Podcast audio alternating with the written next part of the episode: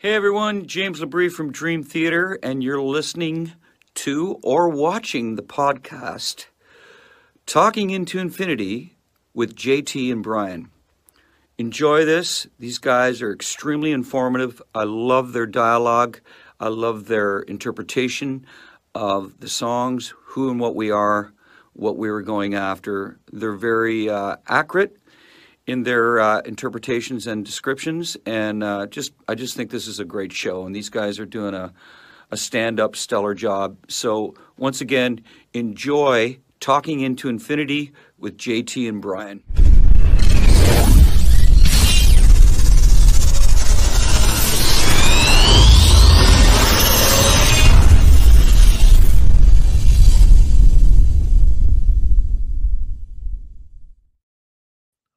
Is up, everybody? Welcome to another episode of Talking into Infinity, a Dream Theater centric podcast. I am your host, John. We are live on Facebook, YouTube, talkingintoinfinity.com, cmsnetwork.com, and of course, the CMS Network Rumble page. You can find us at those locations every other Thursday at 7:30 p.m. Eastern Standard Time. If you are tuned in on YouTube, don't forget to click that like button, click that subscribe button, and smash that notification bell so that you are notified every time we go live. Without further ado, let me bring on my esteemed co host, a man who uh, had the uh, good fortune of uh, celebrating a milestone birthday in the year we're going to be discussing 2002. He turned 60 in 2002, ladies and gentlemen. Of course, I am talking about Brian. What's up, man?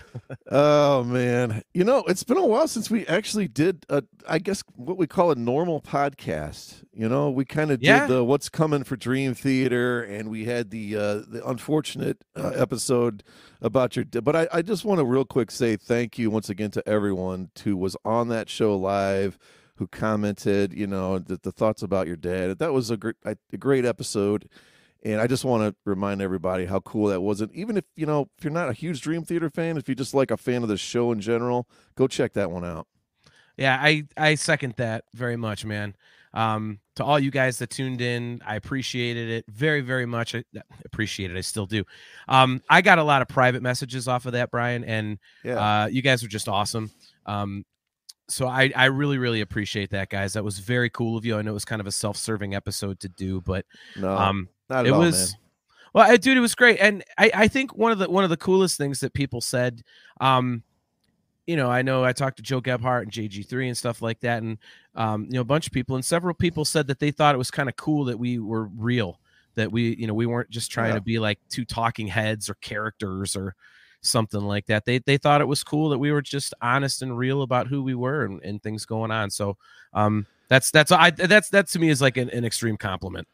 So yeah, it, it, was a great show, and I want to get to something that sometimes we forget that we get. excuse me, do get these messages uh, over Facebook. And a buddy of mine, Michael McCollum, he's a dude who completely kicked the crap out of cancer's ass. I uh, played, played. Oh, played, nice. Played in a band with him before. He was in the Four Horsemen for a time. awesome bass player. He's played with Ripper Owens on a couple occasions. He just sent a message saying, "Hey, I'm new to your pod. Um, I think I told him about it a while back, but it took him a while to dive in. But he's just real quick. He said, "Here's my current top ten: Panic Attack. You're gonna love this, John. Moment of Betrayal. wow. Okay. Uh, As I Am, Glass Prison. Nothing wrong with those. Root of All nope. Evil, New Millennium, Dark Eternal Night, Count of Tuscany. I'll won't throw that out of bed. nice. Uh, Pull Me Under, Hollow Years, Nightmare to Remember. But anyway, this is a guy who's a friend of mine, music fan. He was always kind of into Dream Theater, but we have pushed him over the edge to discover the entire catalog, including Loving the Astonishing. So it's go it kind of goes back to the episode where we were real and we said at the end this is why we do the show is to talk about you know talk about everything and uh and become this community. So anyway uh thanks uh michael mccollum aka metal pete for that awesome message. Very cool man. That's awesome. Yeah i actually just myself this week was talking to a coworker and he he was asking about the podcasts that i do and i mentioned this one. And he said you know dream theater's a band i've always tried to get into but i've never really it's kind of daunting. And i said well he's like, "Do you recommend any songs?" I said, "Well, have I got an episode for you?" So I sent over the uh it was episode 3 of all things, our third episode ever. We I just sent over the you know, the Gateway Dream Theater songs video, and he checked it out, and he just hit me up this morning. He's like, "Dude, that's pretty cool." He's like, "I like that." He's like, "I don't know if I can get into the rest. I'm trying, but those are some damn good tunes. You made some good selections." So. Well, well. Yeah, speaking so of a guy that has no interest whatsoever in listening to Dream Theater, yeah, that's a, a segue. so let, let let's bring him on. Uh, he you you know him, you love him from the classic metal show. Chris Aiken presents uh, the Seth Williams show, any number of different things that he does. Uh, hey, talking into infinity, one of our very favorite special guest hosts. He is he is uh, one of my very very best friends in my life. Uh, he is of course the mighty Chris Aiken. What's up, man? What is up, guys? Brian, happy 82nd to you. It's nice you, to nice to talk to you. Always got to get the age jokes in there, man. oh, man. And, and, me, me, who's horrible at math, I'm sitting here trying to calculate it. Is that 72? Is that 76? You know, I'm idiot with math, but I think I was, I'm right. I was very 82. impressed. Yeah, you were, and I was like, "Wow, he got it. He sucks at math. That's awesome." Man, oh, man. What is up, boys? How we doing? Not too bad. Not too bad, man. So, right off the rip, man. Um, oh God, hold on. We got some realism. Chastity. Hopefully, it's not too personal, but you are a friend. Chastity said she had a shitty day. She said, I don't want to bring the show down, but I found out my aunt and uncle were killed last night in a car accident. So this is a great show anyway, but loving the timing today. Chastity, man, so many condolences. That's awful. Yeah, I am so terrible. sorry to hear that, man. Wow. Well, glad we can bring a little bit of light into into your day. I'm very, very sorry, man. Much love to you. Much love to you. Dude. Oh. Yeah, uh Tyson Leslie. He's on here live with us. There we go. What's up, Tyson? Thanks for tuning in, man. Thanks for checking out the show. I'm, I'm not trying to skip Chastity's comment. That is that is absolutely horrible. But uh, yeah, good, good, brand new, good new friend Tyson Leslie. Uh, I'm going to be seeing him literally in uh, let's see, nine days on the Monsters of Rock cruise. He's watching from his car. You you may not be seeing him. He's watching from his car. yeah, oh, really. so safe safe driving technique displayed by Tyson over there. Yeah. Rock and roll. Be careful, um, buddy. Awesome yeah. to have you on the show. All right, so 2002, uh, Aiken, what? Where in the world were you? What were you up to? Uh, what was I doing? I was working. I know that. I was. I don't remember what. I, I think I was working at a law firm. I think. Um, and I know I was. That was like kind of the maybe near the end of my commercial radio run. I was. Um, I, I believe I was on 92.3 being a shock jock over there. Imagine that. Yeah. Um, but uh, you know, I, I was I was just doing my thing. I was being myself, being a pain in the ass that I always was. And um, what I do remember most about that era, like 2002, like 2000 to 2005, is that is probably the heaviest musical era of my life. That was I had kind of you know I I had been an 80s guy you know, for for a long time, and I hung on to it way after everybody else did. I was still listening to Dokken and Warrant and Great White till about 2000, and then it just was done. 2000 2000s on i just everything got heavier and heavier and heavier and death metal became more and more and more and you know i got into like this really heavy phase so so yeah that's pretty much what i was doing was just being a slug working it out like everybody else and at night wearing my wearing my decapitated hats and t-shirts nice. and going out to metal shows. Well, we're not going to have too many crossover t- uh, albums, I guess, with John and I. Then I don't think so. Probably not. I I was I was trying to. There's like, and we'll get to it if we do all ten. But I I have a feeling there are two, two that John has heard, okay, and maybe two that you'll like. Okay that you'll like Brian, but but the rest is all like really heavy stuff or lo- yeah. pretty heavy stuff. I have eight, and you you would kind of be one of them. I'm going to get absolutely crucified for. So I got crucified for it back then. I'm going to get crucified for it all over again, especially with you know some recent stuff. But um, yeah, my, mine is surprisingly heavy. I, I think that that might be a little shocking. But the one thing I was going to say is it's funny because like this was a difficult year for me to. I looked up all the records. I'm like, Goo man. So when I found out you were jumping on Aiken, I was like, okay, good. We can drop it from 10 albums to eight. Yeah. Like, I was like, thank God. And then I was talking to one of my team members this morning who's asking about the show when, when I brought up what year we were doing. He, he's a little familiar with Dream Theater and, and he said, when's the next one? And I said, oh yeah, train of thought. I'm like, he's like 2003. I'm like, yeah. I looked up 2003. I was like, all right, well at least I know the next time we do this, it's going to be really easy because I'm going to have a hard time cutting albums out because there's a ton that I love. 2002, not so much.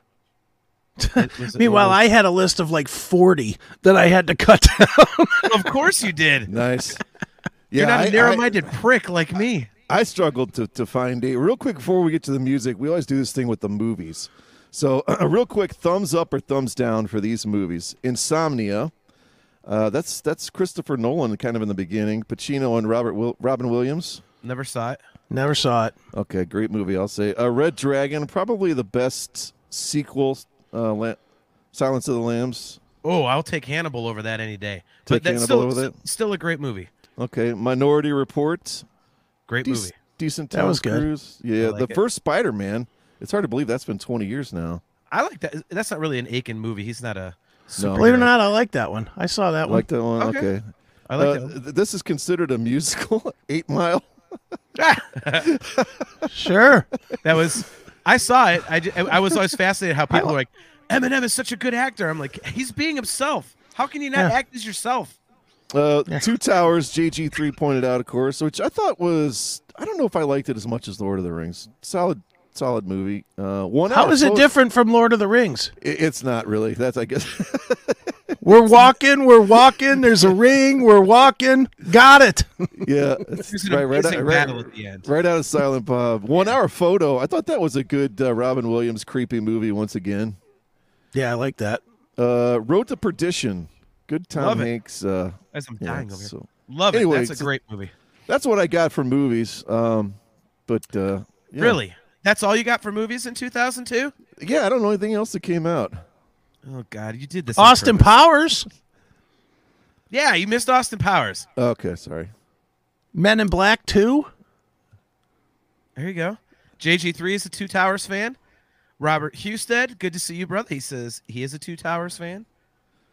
Is that Attack of the Clones or no? It's Attack of the Clones. Yes, it okay. is. I, I was just yes. kidding. Generally regarded as the shittiest Star Wars movie until The Rise of Skywalker came along, but I love it. So it's, it's, funny. It's, I I liked it. I really liked Attack of the Clones at the time, and now uh, not so much. See, and, and most Star Wars nerds are the opposite. It was like the hated movie, and now people are kind of coming around to it as it's aged a lot. So didn't like it then, don't like it now. Look at this. All right, I'm gonna mess up your name, bro, but uh Josox Atlantis says watching from Spain like always. That's awesome. wow. Thank you for tuning in, man. What is with this? Got to be like four in the morning there or something. Yeah, awesome, man. Appreciate you. Thanks for tuning in, bro. The podcast from Spain fall mainly in the rain. I don't know what to say. Dude, this right? is our first person from Spain ever. That's amazing. Yeah. Kale, good to see you, man. He says, I also love Attack of the oh, Clones. Oh, oh shocker. There we go.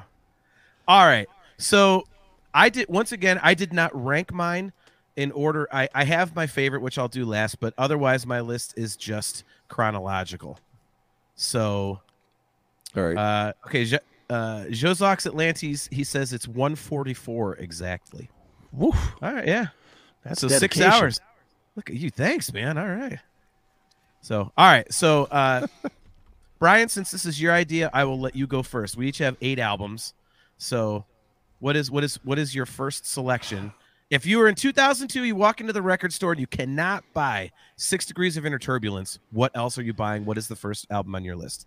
All right, I'm interested to hear Aiken's take on this. I have L.A. Guns, "Waking the Dead." It's okay. I, I, I know the album. okay. I, I, I know the it's not on my list. I'll tell you that much. Um, yeah, it's okay. That that's like one of the non Tracii Guns albums, right? Isn't it? No, he, no, no. He's actually still on there. So is he him. on that one? Yeah. So is there anything more uncool, probably in the year 2002, than L.A. Guns? I, am guessing no, right? So, yeah. yeah. pretty much. Uh, was that the album that they did with the um, "Okay, Let's Roll" on it?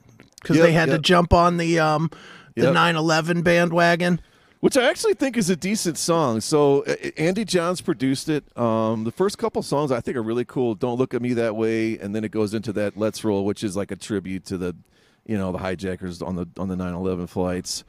Uh, there's a killer solo in the title track, "Waking the Dead." Um, again, Andy Johns. You know, he was one of the go-to guys of the '80s era. and I think he nails the essence of L.A. Guns. Uh, Hellraiser's Ball, really cool. You know, sounds like you're in a biker bar in 1986 or something. Uh, City of Angels is a great course. I, I, think you know what stands out is Phil Lewis's voice on this. It's just really top form. The melodies are top notch, and you know it's L.A. Guns, so most of the time they get you in and out of there in four to four and a half minutes, you know, tops, yeah. and that's that's the way it should be. But the riffs are definitely there, and I I think it's probably the best they had done since uh, Hollywood Vampires.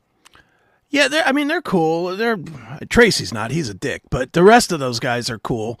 And um, you know, I, as as a player, Tracii's a good player. Um, Phil Lewis still sounds good. If you want to be honest about it, I mean, he looks like a pirate, but he sounds great. he he absolutely still today sounds pretty much like he did in 1988 when we first discovered him. I mean, he Waking the Dead, I don't know. It was there's there's like a whole list of those records that I can't tell one from the other. That Hollywood Forever, um, you know, uh, the others.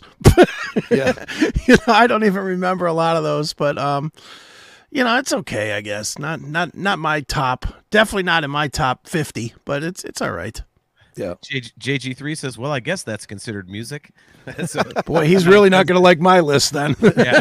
No shit. No shit. Well, what so what is uh first on your list, Chris? Well, the the lowest of my list is um Pro-Pain Shreds of Dignity. I I love Pro-Pain. They're they're as okay. just heavy as as any band can be. You know, they came out of the punk world and it's just blah three minute bursts at most of just straight up killing. Um, the it had one thing about Shreds of Dignity that I thought was cool was it had this song called Gone Fishing, and when you when you saw that on the list, you were like, hmm, that's kind of odd. and then, until you play it, and then it's still just another three minute blast of just hate. You know, right. it, it it's just straight up rage music and that's where I was at at the time. So for me, shreds of dignity from Pro-Pain would be my uh, my first one on the list. Okay, I'm I'm not overly familiar with Pro-Pain. I just know it's like hardcore basically, and yeah, I, don't I don't listen to a ton of that because it, it I think it's just the repetition of it for me. It does you know once you've heard kind of one record to me, it kind of blends together like ACDC or something. Um, but you know I, I like some of it. So all right, Pro-Pain. I'm I'm I'm familiar with them, just not that familiar. I've heard of them. yeah, that's basically what it is. That's what know. it's going to be. A lot of this list. pretty much, pretty much. He uses well, it all all the time to grill, so he's very familiar with it. yeah, exactly. nice. So mine mine uh my first record on this list was released on March 5th of 2002, and it's one of uh one of my favorite bands actually, and I know Aiken loves this band and this guy it is, of course, Black Label Society 1919 Eternal.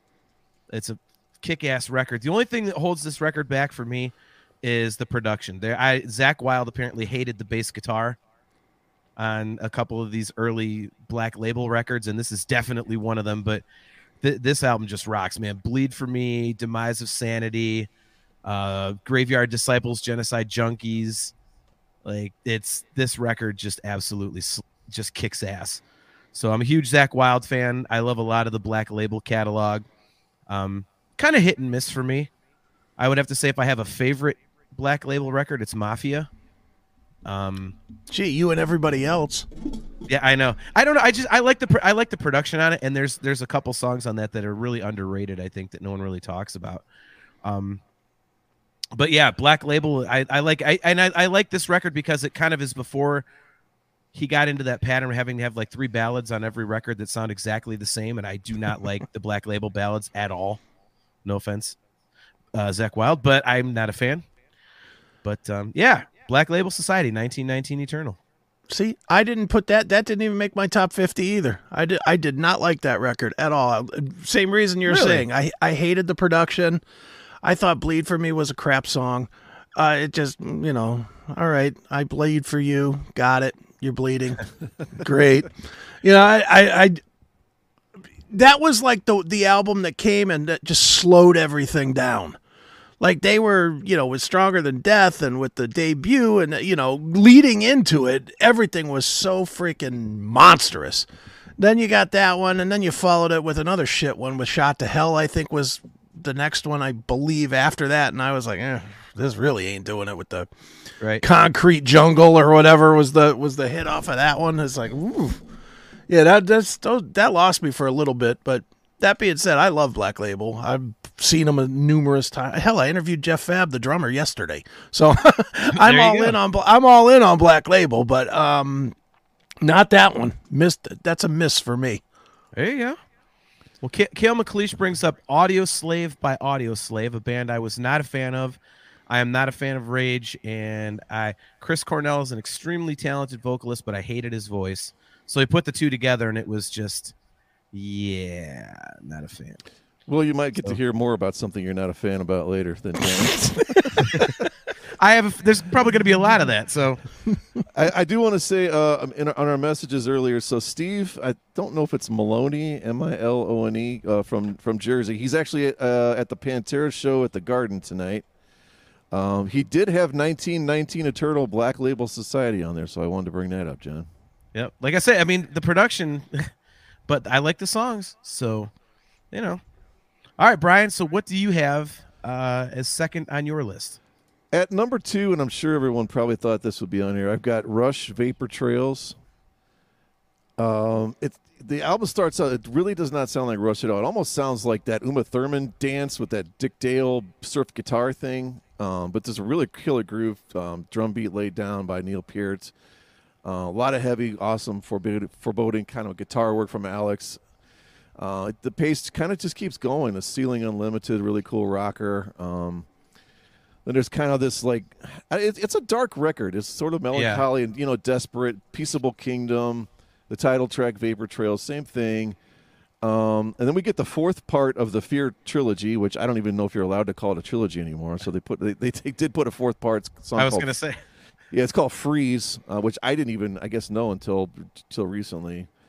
Um, but yeah, you know, there was a period there where Rush was overproduced to the point of exhaustion. You know, there was as many arpeggiators, sequencers, keyboards as we can cram in, and it, I was actually a huge fan of that. I still thought it was cool, but you know this is this is rush at its essence when it's a three piece rock band you know. And they the way they actually end the album is out of the cradle. And he, you know the, the lyric is endlessly rocking. That's what he keeps kind of saying over and over. So they really sort of got back to that that you know three piece zeppelinist you know sort of style of roots on this album and i think it's a really cool album yeah i was just uh i finished geddy lee's uh, autobiography a couple weeks ago and he, when he was talking about this record it was basically their comeback record um after Neil Peart had taken off a bunch of time because his daughter died and whatnot. And um, Geddy Lee was saying that, that mixing this record was a complete and total bitch. He said it was like the hardest one that they ever had to do, like because there's so much goofy stuff going on, and you know they they had to use some of the demo tracks, which didn't mix well with the the recorded tracks from later on. Like it's so there, there's a lot about this record in that book. But I mean, I, I listened to this and this, and I I think it's the second. I don't know what the name of the song is, but track two I thought was really cool. Um, Rush is one of those bands that like I love moving pictures. Go figure, who doesn't? And I like a bunch of other songs, but I keep trying to get into them, and it's just as a as a whole, they just they, they don't grab me. Yeah, that second but song is uh, "Ceiling Unlimited," and and this this study is not going to be an album where you're going to find stuff that's going to you know other than probably that one you know grab you really. Yeah. Uh, Aiken, where are you at with Rush? Chronicles is all I need that's that's pretty much it. I don't I don't need any of the albums. I the, the greatest hits. It has pretty much everything I like. I you know like some of the hits, don't like some of the hits. Everything from Grace Under Pressure on was just garbage to me. Just again, perfect for this show. A little too proggy for me, yeah. you know. but um, yeah, it, I don't know. They're they're okay. I've seen them a bunch of times. I've walked out on them a bunch of times, which I know is sacrilege. But you know, at least three different times I went saw Mr. Big and left. wow. Like, wow. I'm just not a fan. I, I, some about Geddy's voice just didn't jive with me. I know they're great musicians. I'm not trying to say that they're shitty musicians or anything. They're they're obviously world class, but I don't know. Long songs, songs about trees. Nah, yeah, not not my thing. All right. Well, Rush is not your thing, but what is your thing? Meaning the second choice on your list of albums from 2002.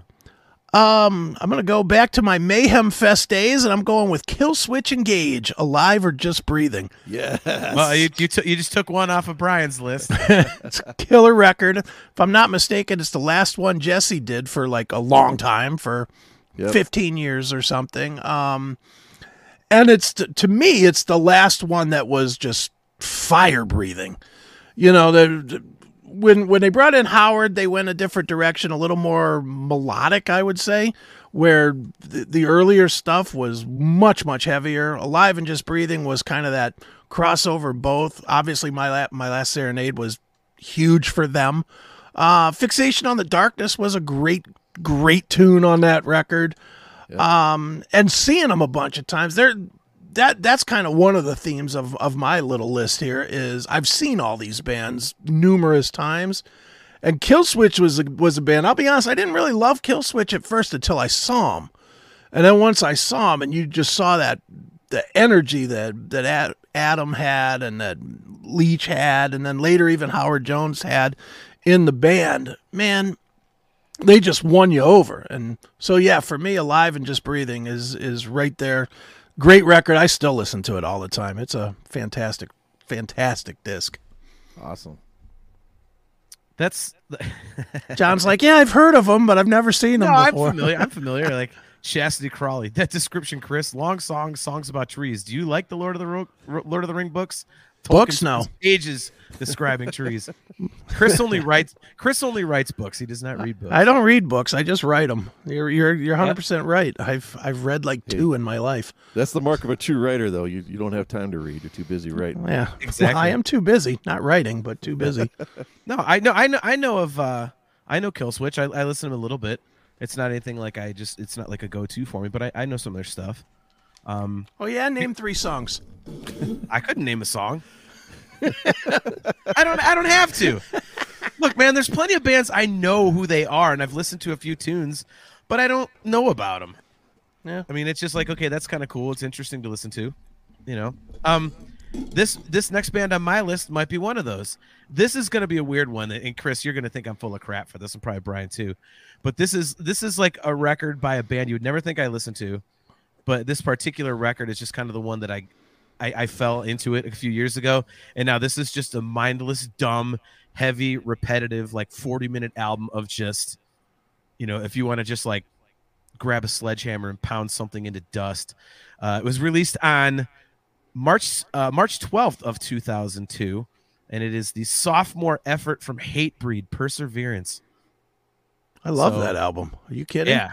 Well, I mean, I, I don't think you and I have ever talked about the fact that I listen to Hatebreed here and there. So like, yeah, you know, no, I I love Hatebreed's great. That's the one with um, I will, I will be heard. Yeah, yeah, uh-huh. yeah, and perseverance. The breakdowns on that record are fucking well, and, Am I supposed to not swear? Swear? No, you, no, you can swear in the show. All right, I didn't remember, yeah. but um, um, yeah, that that record rules, man. I I forgot. I should have that on my list, but I don't. But yeah, it's it's like it's one of the. It's just like it, I mean, it, it Hatebreed's one of those bands that falls under that. He, you know that that header that I just mentioned a few minutes ago of like it, yeah. it's repetitive all the time, but mm-hmm. it, it's like if you just like I, I listened to it the other day prepping for the show and it's like it's just like 40 minutes of just Jamey Jasta screaming like like we are all together and we'll overcome, you know, yeah. with like super heavy heavy riffs and everything. It's like some thrash, there's some, you know, hardcore but like you said the breakdowns are just fucking brutal. And I love yeah. that kind of stuff. And it's got, you know, the production is heavy and you know, it's that early 2000s like super mm-hmm. crunchy, like gainy like guitar and everything and um oh, so yeah, it's cool, man. It's got it's got some great tunes on there. I I, I dig it. So my number two is Hatebreed. So I'll tell you a quick Hatebreed story for this album. We Matt and I, when I was doing the metal show, we brought them in for uh like a meet and greet. It was supposed to be we used to do these things called extreme sessions at a studio. Yeah. And for some reason they couldn't come to the studio. We had to we had to shift day of to the to the um, venue. So and and with it, you know, it was like ten fans would get invited, and the band would come and jam two, three, four, five songs for the band. It was like a private sound check, which it, was always fun. Hatebreed because they had to make everybody shift, and we we switched up on on everybody literally day of, and had to call everybody. they played like an hour for for these for 10 fans at nice. 3 o'clock in the afternoon and midway through the set Jasta pulled out this big old cooler full of beer and uh-huh. set it on the floor at the um I forget where this was. I think it was the Agora. Just set it on the floor at the Agora, and everybody was drinking the beers. And you know, that Jamey gave them while they jammed, and then and then the band came off and grabbed some beers and took pictures and signed autograph. It was the coolest thing, and and we had a recording of it. We have a recording of it somewhere, actually. Still, it, it was really fun. They're, those guys are cool, man. Oh, nice. That's fucking awesome, man. Yeah, they were fun. Yeah, Jasta is one of those guys that, like, again, I don't follow the band too much, but he just seems cool to me. Like he, you know, he's a metal fan, and he, you know, he does all those interviews. He had the Jasta show, and like he's just a cool dude, man. He's like he's like the non dickhead, like loser version of Corey Taylor. You know? like it's like Corey Taylor, just like he, it's like he's like a metal fan, but you you want to get behind that guy, but he's such a damn whiner and just the, it's mm. like shut up. Whereas Jamey Jasta, you're like, dude, I want to go drinking with this guy. like, yep, yeah.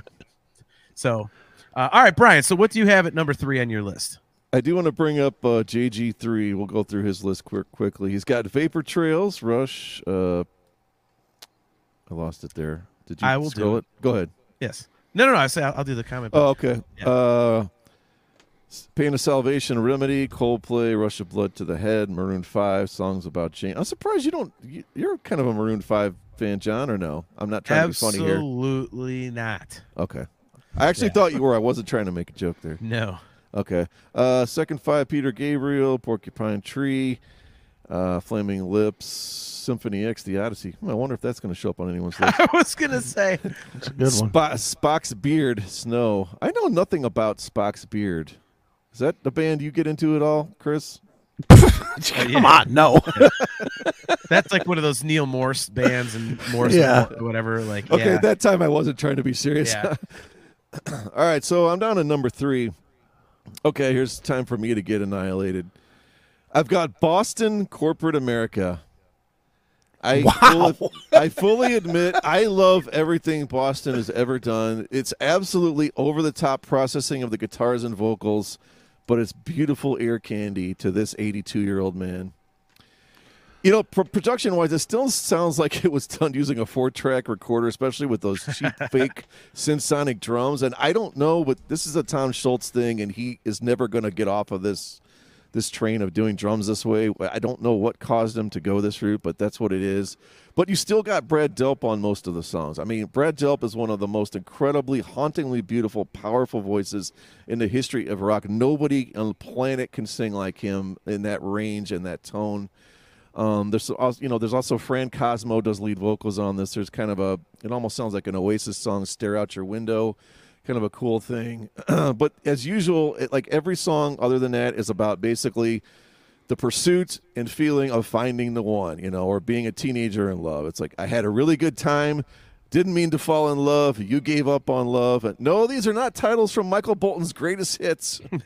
They're not the last two Celine Dion albums, but it's the majority of corporate America. The only thing that kind of breaks it up is the title track. It's like. Uh, you know, Tom Scholz is kind of a renowned PETA EPA activist, so this is sort of like his rage against the machine.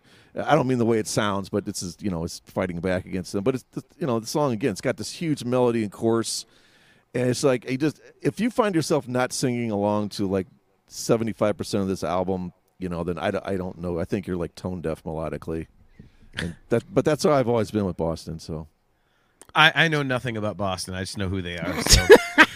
of course. Yeah. I'll, I'll say it's great grilling music. That's for sure. I, yeah, I was I was waiting for that to use with your propane.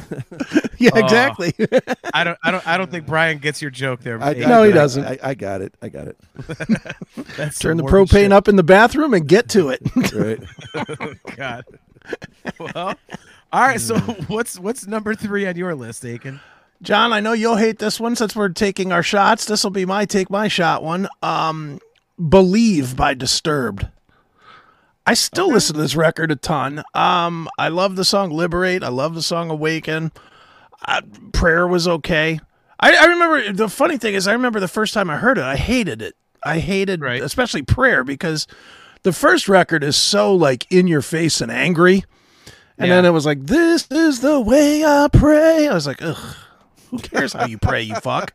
You know, it was like, it was like, it, it, was soft, and I didn't like it. But the album grew on me. I still listen to it a lot, actually, and um, they're one of those bands that you either like them or you hate them. There's really no, I don't know anybody that's like, yeah, Disturbed, they're okay. You know, you, people just have a, a harshness to them or a, a total love.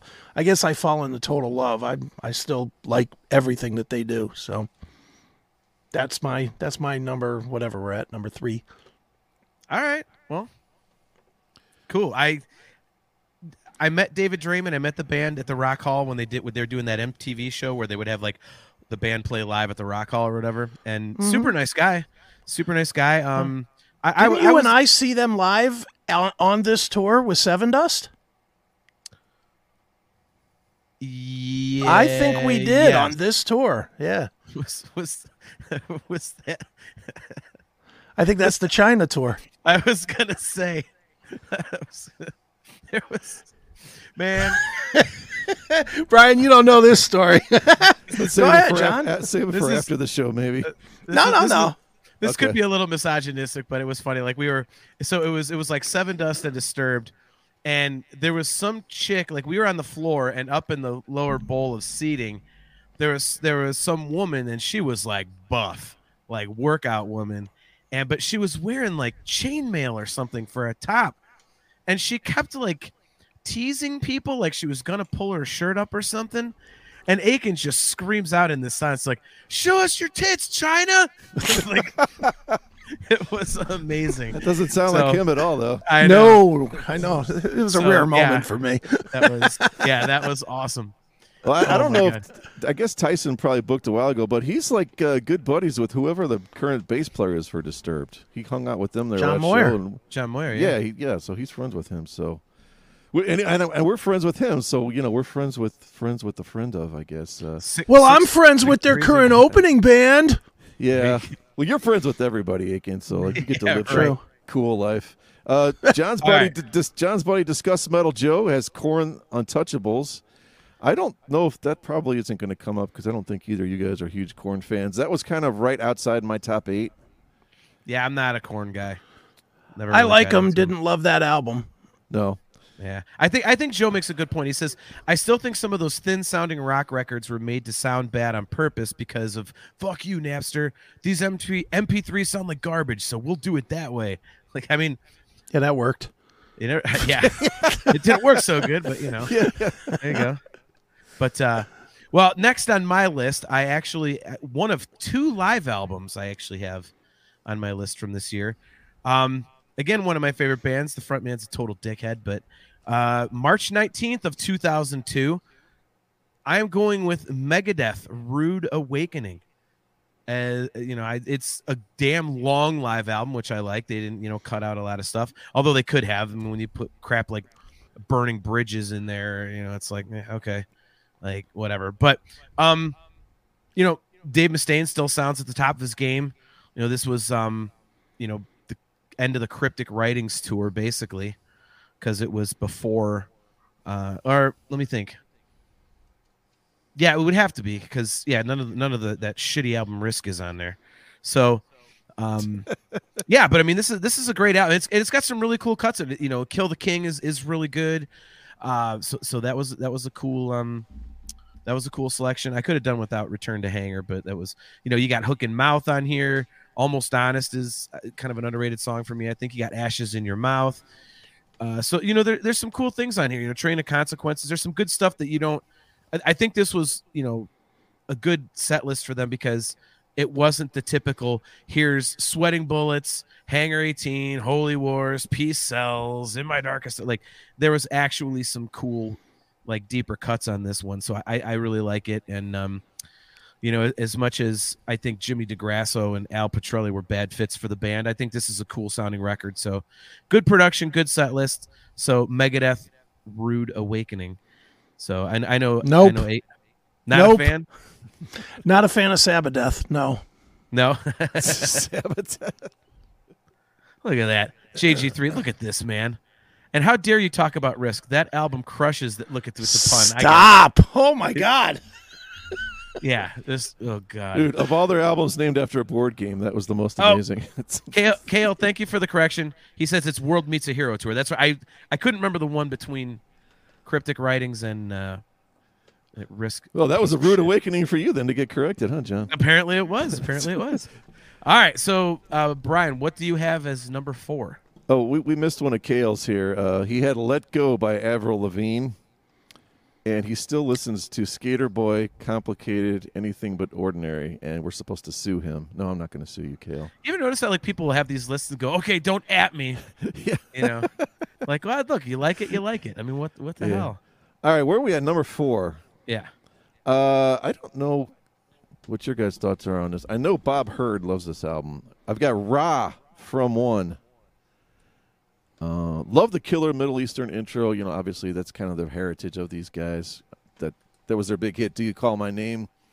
They're kind of a heavier version of Incubus. There's a little bit of flavors of STP along the way.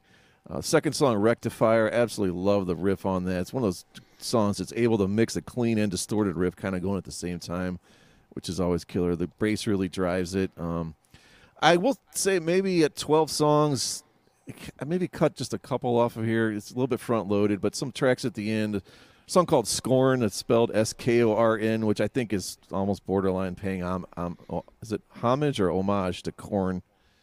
Uh, I don't think I don't think that's a coincidence. I'm not even kidding on that one. Probably Uh, not. there's a cool, really atmospheric, kind of contemplative uh, song called "Walking and Thinking." It's a nice uh, overall balance between heavy and light, and it makes the album stand up on its own as being unique. And uh, I don't know, I always think it's kind of cool on an acoustic kind of song when you can actually hear the, you know, the the hands being moved on the frets. You know, it's just like a little. I know in Yeah. production they try to take all that out, but sometimes when you can just hear just a hint of it over a cool song, it really sort of sells it at being real. And uh, I don't know. I just like this album. This band has never really gotten a ton of acclaim or anything. I think they were kind of a one or two album wonder and just sort of faded away. Maybe they're still floating around. I don't know. But I think this is a cool album. Well, they're definitely still floating around because I'll be broadcasting from their show on March the 19th with um, them, Flaw, Soil, and um, Union Underground from the Oh, nice. Winchester. So Nice. they're Jeez. definitely still around. And, and and if you watch the CMS network, see, I just turned this right into a into a spot. Into a but yeah, if you want to, you know, if you want to see how good they sound now, you can just tune in on Rumble or on um, the CMS network to watch it on the 19th from from the Winchester. Oh, sweet. Is our good friend Matt Wardlaw going to be there because he's tuning into our show? Says besides the trees, of course. Look at man, oh man, what a misleading picture that is of him on Facebook. Look at that. He actually looks worse than that. Oh yeah, he he is he is not a, he is not an attractive man. Say that's not an amazing picture anyway. So. Yeah. Matt Matt Matt is a very good friend, but boy, he looks like the south end of a northbound horse. So there you go. I'm of course I'm of course I'm of course saying this because he can't fight back right now. Right. I was gonna say, he looks like the that. Put that picture back up. Doesn't he look like he could be like the roadie for REM or something? He, he does. He's the guy that brings Michael Stipe his lattes. That's right. Glass of cum. Oh God. He says Matt Wardlaw will definitely be in attendance and F you guys. oh my God. I love you, Matt. That's awesome. Uh, for those of you uh, show veterans, Matt's actually the, my buddy who we did uh, I did the score episode with. So Yeah. and and now the drinking game you can bring you can you can do your drinks because I mentioned score. So there we go. Um all right, Chris. So number four on your list. It's a band you and I and the lovely Stephanie have seen live um, within the last decade. Um, a band that I wanted to meet, and um, of course, you guys got to meet, and I got to interview the guy I didn't want to meet. Um, um, Lacuna Coil came out with their breakout record with a what is it, Comalies or Comalies, whatever, C O M A L I E S. That came out um, in 2002. Great record. I I love love love love Cristina Scabbia to death. I she is just sexy as fuck, and and I absolutely love her. Her voice is fantastic. And I really don't like this kind of music, to be honest. Like, there's a ton of these kind of bands that are out there, the Within Temptations and uh, Nightwish, and you know. But Lacuna Coil was a little bit heavier than those bands, which is what I yeah. liked about them. But if you ever listen to this record, man, Heaven's a Lie is just a great song. You know, I mean, it's a fantastic tune. Entwined was another great tune. It's a it it just was like it broke me into that band and I still listen. I every time they put out something new, I can't wait to to hear it and see it and whatnot. And and we did have fun that night when we went and saw them, didn't we, John? Yeah, we did. That was a damn good time. That was fun. That was yeah. That was um yeah, we were Steph and I were talking to Morgan Rose of Sevendust. That was yeah. that was kick ass. I love Sevendust. That was, but then you yeah, ran it, into Cristina when I was supposed to interview Cristina. Instead, I got Andrea Ferro, the guy, I yeah. was like, what the hell? This sucks. Because we like drove were... to do it. It, it wasn't like it was... it was... here in Cleveland. It was in Indiana, right? Fort Wayne. Yep. It was at yeah. uh, Pierre's Entertainment Center. Yeah. Yep, Good stuff. There we go. Chastity Crawley says, Chris, I never hear anyone mention Nightwish. They are amazing until Tarja left. All right. Yeah, well, okay. JG3 is a Nightwish fan. So my, my number four, by the way, is uh, I'm going to skip because that is my number one record of the year. Okay. Uh, so I'm going to my next one. So technically fourth for me. Um, th- these guys, I think their first three records are all great. If I remember right, this is the third album. Um, I think this is a criminally underrated band, and I think they're kind of. I, I think you hear a lot of bands that sound like this now, so I think this it was this kind of stuff was just catching on, but it is very Killswitch Engage ish to me a little bit. Not, I don't think quite as melodic. Uh, Van Halen. no, there's no Van Halen that year. Um, we would have to wait another decade for the greatness that is a different That's kind right. of truth. Um, no, it was released on September 17th of 2002. Uh, that would be Shadows Fall: The Art of Balance. That is Shit. a goddamn good record, man. I'm pissed because I didn't know this. That did not come up when I was searching. Otherwise, I would have had that on there. Yeah, that's, that's in, um, that, that's one of my. That's like my ten. It, yeah, it was, that, on my list too. Dude, that this this record just slams. Mm-hmm. It's so goddamn good. I, I, what's the second record? The one before it is I, I prefer a little bit more. There's something, The War Within. Yeah, the th- I, I, love yeah, The War Within. Yeah, that's the one I prefer a little bit more. But um, I just this record is so cool, man. And again, Shadows Fall is a band I don't really hear people talk a lot about, but I know people like a lot of bands that sound like them. So I don't really think they really got a fair shake. You know, oh, it's because they were buried on Century Media. that was, I mean, there was a lot of stuff, and, and it does sound kind of similar to a lot of things, I suppose. But you know, I I love it. I mean, th- this record, top to bottom, is just awesome. I mean, it's a little front loaded for me, but I, you know, this is you know a band I could listen to repeatedly because it's like it's heavy, but they vary it up and stuff like that. It, it it does get repetitious, I suppose, this style, but I can actually listen to this kind of repetition because there's enough musicality to it that, you know, there's a lot going on to the ear. So, I, you yeah. know, obviously, John Donais went on to play in Anthrax. He's playing with them now. So, and Jason um, Bittner was in that lineup too, and he's played with who else? You know, everybody. So yeah, basically. Isn't he so, an overkill? Overkill? I think, I think he's so. an overkill now. Yeah, he's yeah, been in on the last two, three albums, I think. Yeah, great players, man. They're they're doing something now, aren't they? Didn't aren't they doing? They are back records. Yeah, yeah they're they're they're recording right now, so that'll be good. Hell yeah, I'll take that. Sweet. Um. All right. So moving on to number five, Brian. What do you have? All right. Well, quick before I get that, I got to do the rest of. We have a couple lists here in the messages I got to do. So the rest of Steve Maloney's list. Uh, here's one that may be coming later. I don't know. Down two. He has. Uh, Tom Petty and the Heartbreakers, Last DJ, George Harrison, Brainwashed. I don't know if anyone's going to have that on their list. Um, Sean Faust, I'll do his real quick. Tori Amos, Scarlet's Walk. I know Chris is waiting to do that one. You got yeah. my number one. I, I, don't, I don't have anything against Tori Amos. He says that's his favorite album of theirs. He has Tool Lateralus, and that's actually wrong. That's 2001, I think, I because I would have caught that. Even Flaming, if it was 2002, it would still be wrong. Okay, let's on. let's mute you.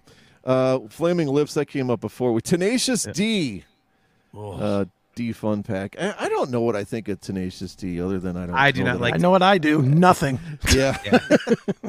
I mean, I think it's kind of funny, but you know, emphasis really very strong. You know, he's also big into film scores, so he's got uh, Attack of the Clones on here for you, John, and the oh, score okay. from uh, Howard Shore's Lord of the Rings also. So okay. Look now, John Very likes cool. Tenacious D because yeah. because he likes no. the score to the, the dude. Yeah, dude. Jack Black just tries way too hard to be funny.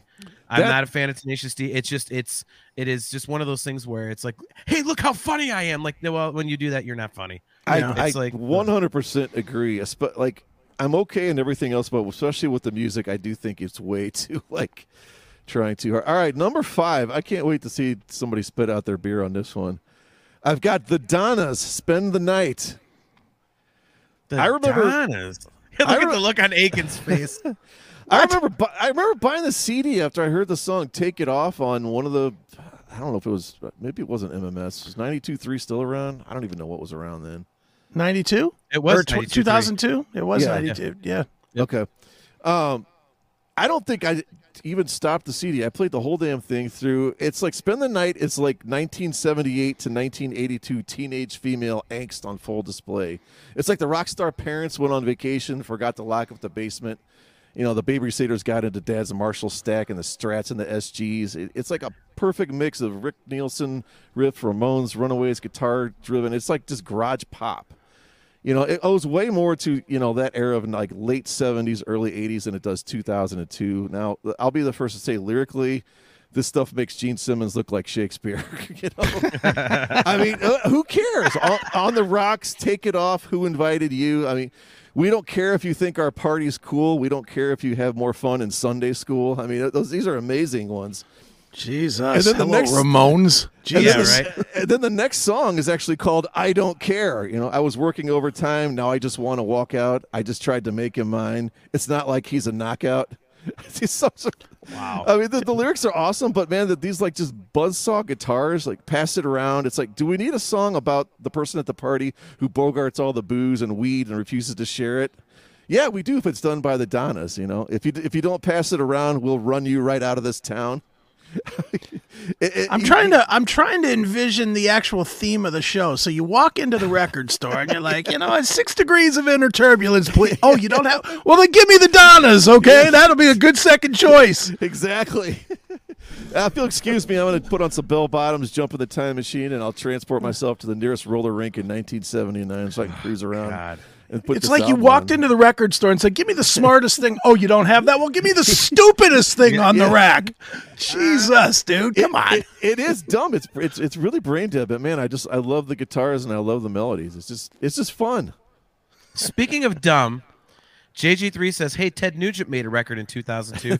Ted Nugent is shit on a stick. I fucking hate that guy. I hate Ted Nugent. He can just jump off, take a long leap off a short bridge. Fuck that guy." Hate him. Hate him, hate him, hate him, hate him, hate him, hate him, hate him, hate him, hate him, hate him, hate him, hate him, hate him. So, Chris, what is number five on your list? Uh, it would be the ultimate Ted Nugent. No. uh, Penetrator Remix 2002. That's right. now, for me, uh, number whatever we're at at this point would be um, Coal Chamber, Dark Days. Um, they were a mess.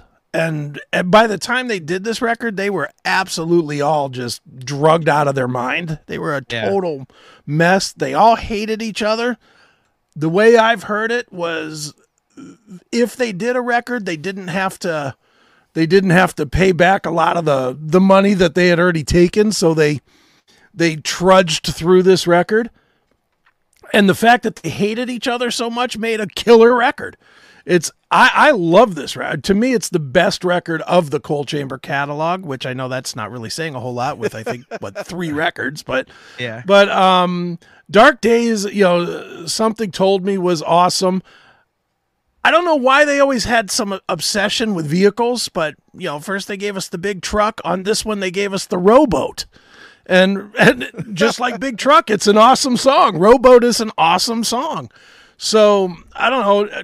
Coal Chamber was one of those bands. I'm I'm quite happy that they did break up and form DevilDriver, which is probably my number one or two favorite extreme metal band of all time. Um, so I like where they went to, but this was kind of the last gasp of them reaching into nu metal, and nu metal was dying at this point as well. So You yeah. know, it it was kind of their last reach into nu metal, and they hated each other, which made for a great record. So Dark Days for me, Coal Chamber. Okay, it's a band I never got into. Um, Shocking. my thing. Yeah, well, it's not my thing. You know, there was, uh, I, but then a lot of those, a lot of those bands like Coal Chamber in the early 2000s, I, I didn't really, I, I wasn't like really that into. So I was, I was into some of the cleaner nu metal shit. I think. Okay. You know, which I, I do. Crazy have, Town. No, no, no. oh no, I, I, have an example of one coming up. Don't, don't worry. Okay, my lady, come, come, my lady. But uh, so, so the the the fifth one on my list is the second live album on the list and uh, it is it is a live album by a band who actually uh, hadn't played with this lineup in six years at the time this was released. So I don't know the story behind it, Chris. You probably do, but I'm really glad they put this out because the original lineup of this band absolutely slays. No offense to the current lineup, but I am talking about released on September 24th, 2002. It is Sepultura's Under a Pale Gray Sky. So I love Good. a lot of yeah, dude. Dude, the early the like the, the Max the Max Sepultura stuff I love, and and and the Derek stuff is is good too. I just I love like Arise is one of my all time favorite thrash records. Um, Chaos AD, I think anybody likes metal likes that one. And again, th- like like the Megadeth record, this one is really long. There's a ton of stuff here. Um, it's got you know some really uh, you know I, the one thing I will say about this though is that man I Igor Cavalera, son of a bitch, that guy was either on coke when he played live, or he just did not have a concept of the fact that he had guitar players playing with him. Because I mean, his tempos, holy Jesus! Yeah, he's like, real fast. oh God, yeah. I'm like, we listen to something like Territory, which is you know, it's the middle part's supposed to be like da da da da da da da they're literally playing a dan dan dan dan dan like he's like double the time. I'm going, bro. You better not be doing that shit when you get to like morbid visions and you know beneath the remains tunes, because otherwise you're gonna have arms falling off up in front of you, dude. So uh yeah, so I, I love this one again. I, I could do without the Roots stuff. I, I know that's going to be probably sacrilege, but I was not a fan of the Roots record.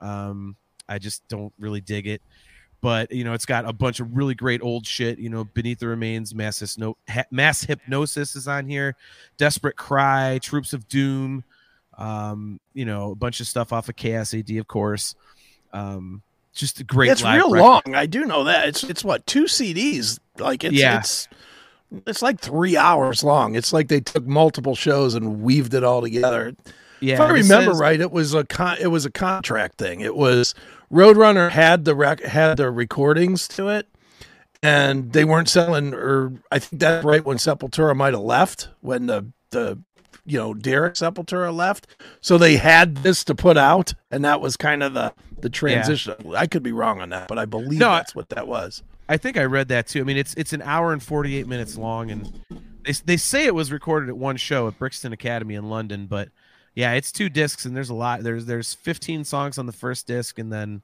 13 on the second. So, um, I, I love it. Like you know, the original lineup of Sepultura to me is awesome, and so this was. I'm glad. I'm glad this exists, even if it is just a contractual obligation. So, sure. Uh, Brian, number six on your list. Let you me, can also uh, let me unmute myself here. I was gonna say.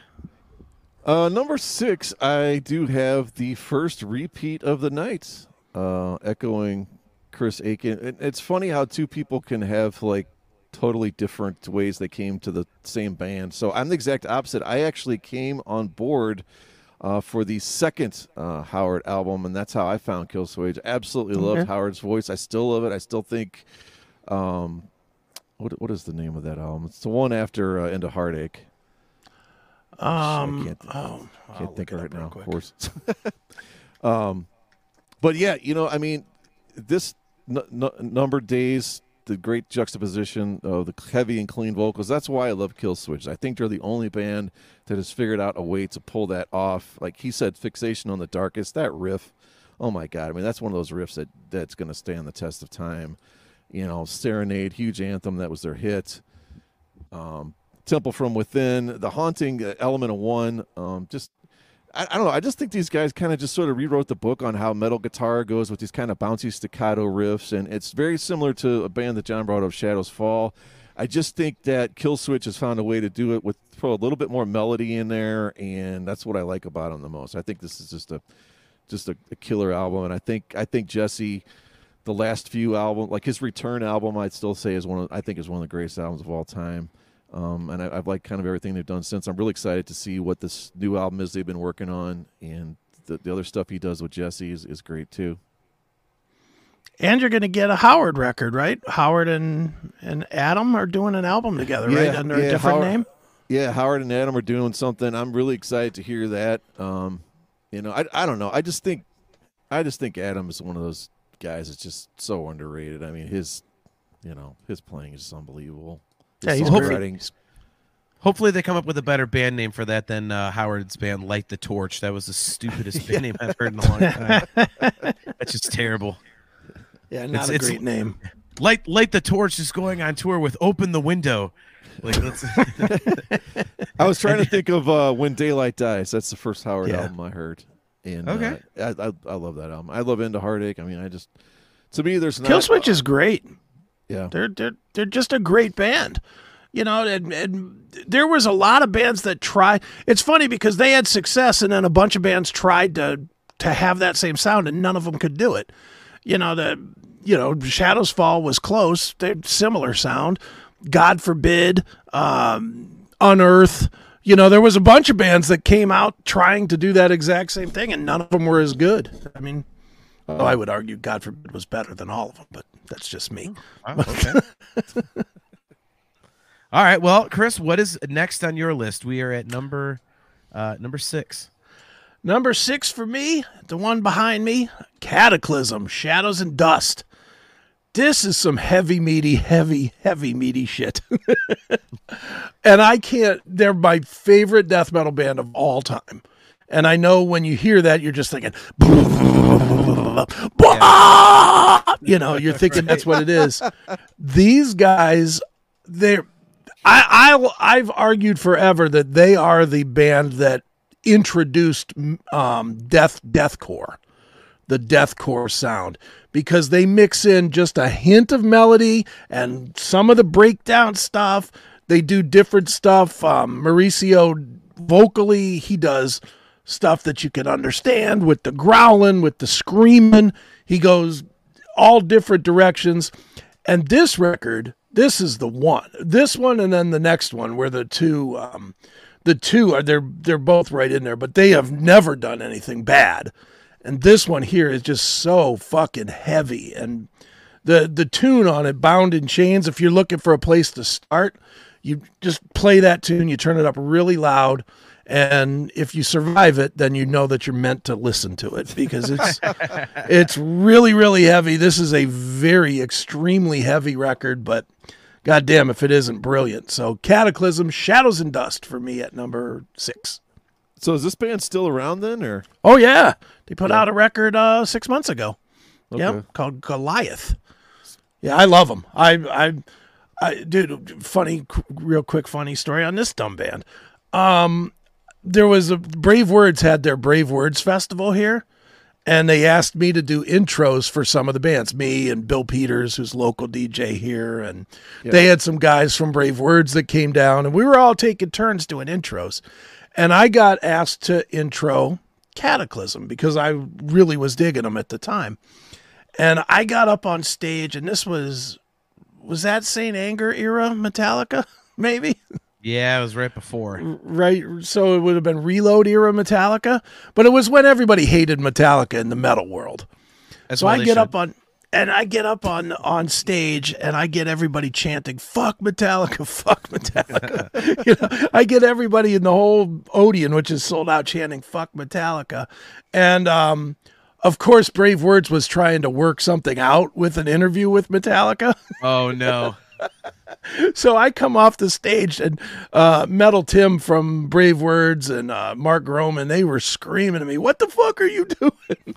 you know, and I was like, and I just was like, "This isn't Metallica. Fucking sucks. If you want real metal, you want Kataklysm." And I brought, you know, I was just hyping everybody up for Kataklysm, but I brought him on and what was funny is even now Maurizio, I, I just talked to him maybe six months ago, and he he he brought it up to me. He's like, "You remember that time when we did this?" And I was like, "Yeah, dude, of course I remember that." So just fun time, man. I love those. I love me some Kataklysm, man. Always have, always will. That's awesome. Well, I well the next one on my list is actually right up there in terms of heaviness, uh, with good shot, uh, with uh, good shot, um, with Kataklysm. Uh, it actually is, since I just said the band name, October 1st of 2002. It's, you know, uh, also death metal, obviously. Good Charlotte, the young and the hopeless. oh, Jesus Christ. um, it's it's one of those like guilty pleasure listens for me. Uh, I, I, I like a lot of pop punk stuff. Um, songs. I can't say I like a lot of bands and full records, but I like most of this album. And of course, it's again a common, you know, a common record to like because it's got the anthem lifestyles of the rich and famous and you know boys and girls and but i mean it's got some other stuff that you know album cuts that are really good. And it's you know it's just a catchy record. It's very well produced. And um yeah not, not too much to say about it. Like i say it's a definitely a guilty pleasure listen. And it drives my wife bananas when i play it in the car. She does not like pop punk at all. So just not a fan of it. You know, we actually in Brother Believe Me, we added Lifestyles of the Rich and Famous recently, so that's a fun tune to play. Gets people bouncing and dancing, especially if they're drunk. So, just a good fun listen. You know, especially in a year where most of my stuff was you know heavy. So, um, you know, I know it's nothing you guys would get into, but it's you know, again, a guilty pleasure listen for me. Good Charlotte. So. Girls just, don't like cars. Girls like boys and money. And, yes. Oh wait, I got that backwards. Well, you know, G- boys will laugh at girls when they're not funny. Right. It, it, it's it's funny how prophetic the song is. You know. I actually it's, do. I actually do like that album. I didn't realize that came out. It didn't come up on my list, so I'm not going to ding yeah. you for that one. I, I, I, don't like the. I don't mind the tunes on that one. I'll get dinged for my next one. So uh, I've never uh, heard it, so I have nothing to say. Yeah, it's it's it's it's it's punky and poppy and catchy, dude. It's like it's like radio pop rock. So you know, it's it's cool. So um, all right. So Brian, number seven for you. Uh, quick before I go into that, this uh, Queens of the Stone Age songs for the deaf. I knew that someone was going to bring that up. Uh, I know that I don't think either of you guys are huge fans of Queen of the Stone Age. I actually liked a couple of the albums after that, like Clockwork and Villains. I really liked those. Uh, not surprised that came in there. Nothing by Meshuggah. You a Meshuggah fan, Chris? I do like them. I didn't like them at the time, but I like them a lot more now. Yeah. Yeah. Yeah. Cool band. All right, so here's my where am I at? Number seven. Yep. All right. Uh, uh this is John's favorite band, Audioslave, self-titled. you know what? Uh, to me, this is what I thought that Black Sabbath 13 album should have been. Quick to the point of riffing, like this Rick Rubin. Oh, these guys are they, are not a metal band; they're a blues band. Like he should have given us more supernauts, more paranoids, and way less planet caravans, right? When he was putting that together. But man, I mean, the opening drag across the frets for Cochise on this, your head spinning. It's like killer rock opener. Um, look, I, I, know I know Chris Cornell isn't for anyone, but I challenge to find a better rock performance he puts on on this first Audioslave album. Maybe Superunknown, but you know, uh, show me how to live like a stone. Gasoline. I mean, dude sounds like he drank four gallons of 89 octane, but you know, in a good way. I mean, there's the, the groove, the riffs. To me, it just all works to a T for Audioslave. It's the perfect blend of heavy and light. You know, a song like I Am the Highway into Exploder, like that set it off, set it off now, children. It's super high, just scream. I mean, to me, this is like Audioslave. all they needed to do was do this one album. If they would just done this one album, it would have been perfect. The other two are okay, but you know it loses its thing after you know the second and third time. I, I, just think this is the perfect slab of a perfect mixture of musicians, and I just think they really pulled it off with something pure and fresh, and it doesn't sound contrived. Yeah, I, radio I music pass. yeah, I, I just again the, the Chris Cornell thing kind of the it, it, does it in for me, and I was not a, I was not a Rage fan. Um, I actually performed an Audioslave song for a lot of years. We got the whip. I don't think that's on this one. No, but uh, that's on the other one. But yeah, I, I just, I mean, from what I understand, if you're into if you're into Rage, it's it's pretty damn good. So, just not, you know, not not my cup of tea. But I know a lot of people dug it. It was real popular at the time. So you know, cool. But again, it was it was Radio Soundgarden, which for me didn't work. It just you know I I it's okay. I don't hate it, but last time I played it was probably when I was at MMS. Just right. Right around this time, I guess. So they they definitely picked the safest stuff on the radio. I think there's some killer stuff in the deeper cuts you probably would dig a little more. You know, maybe, maybe because I do like Soundgarden. I'm not John. I don't I don't hate Cornell. I actually think Cornell's fantastic. But well, I, no, I, I okay. I, I think he's a fantastic vocalist. I just can't stand the tone of his voice. Was one of yeah, those. you're wrong, but that's okay whatever, dude. You think Kid Rock is like fucking genius, so I don't need to hear you're wrong shit. on that one too. Oh, you're full of crap. Shut up. We argue about that. I mean, Diamond time. Records. That's what I thought. He's so not at least genius. ten.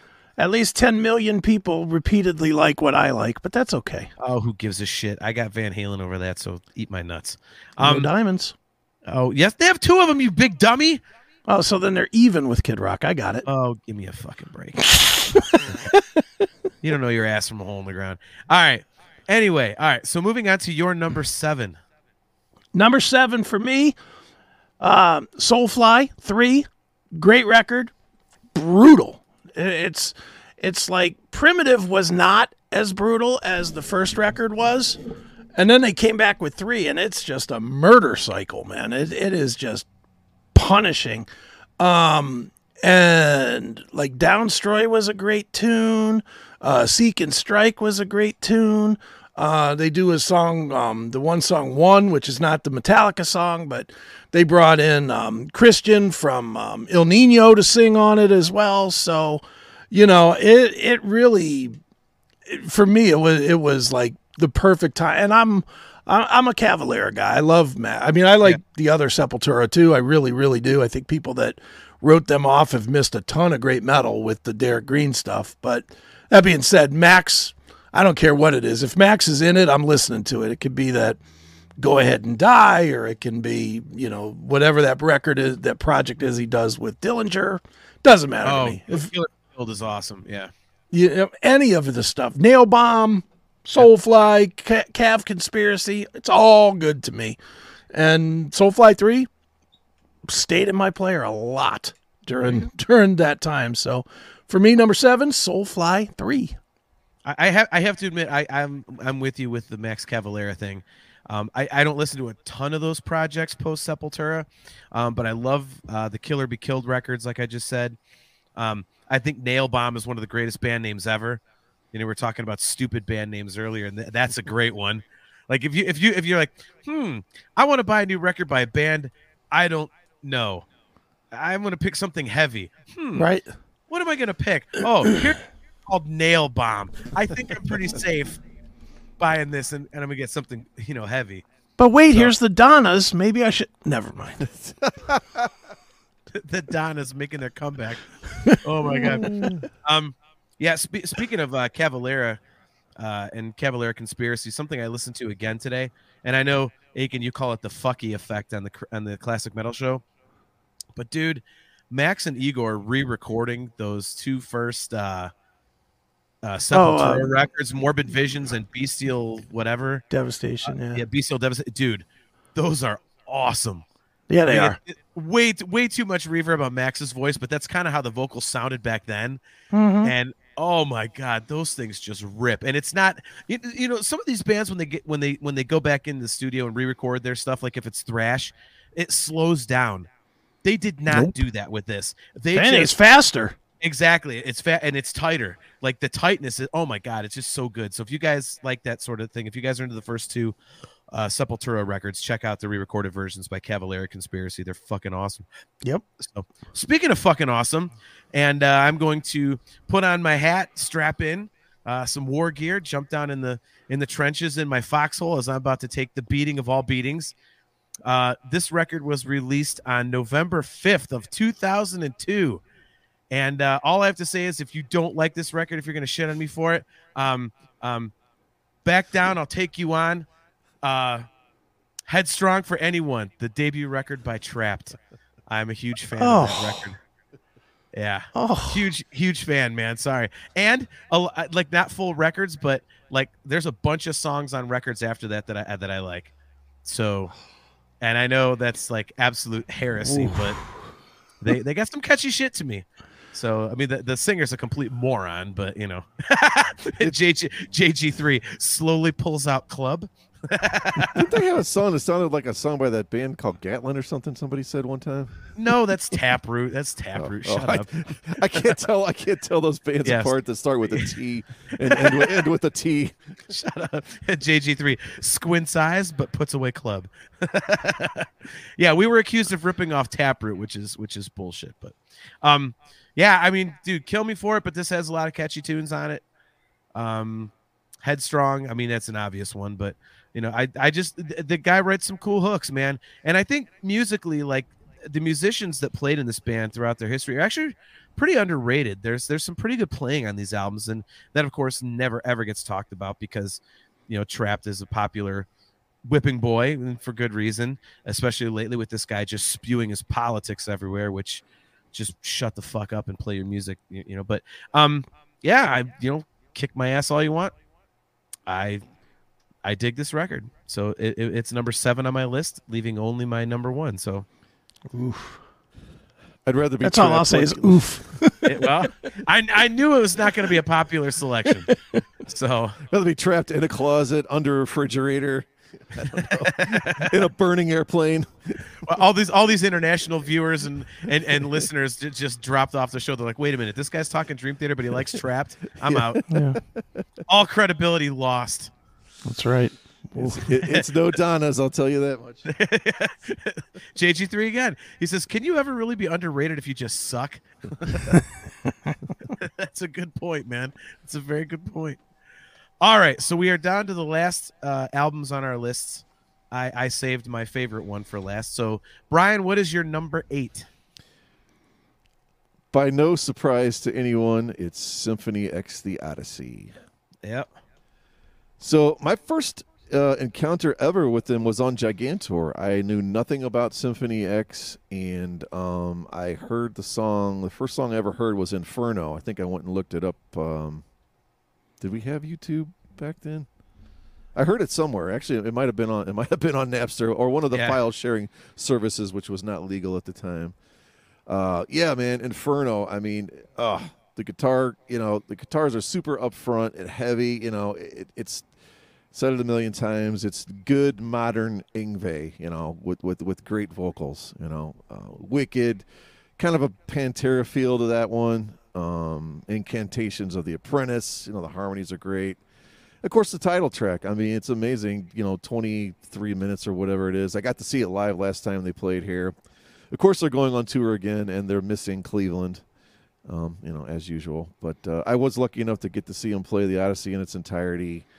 And just Russell Allen, I mean, I said it before, there is no better, I don't think, voice rock wise with that heaviness, yet that soul, you know, yet that melody. Like, just he is absolutely untouchable. He's Dio in his prime right now to me. Love the guy's voice, and I love Michael Romeo's playing and uh, just a killer album. If you want, if you're looking for some place to start with uh, Symphony X, you know, there's probably not any better one to go with than the Odyssey.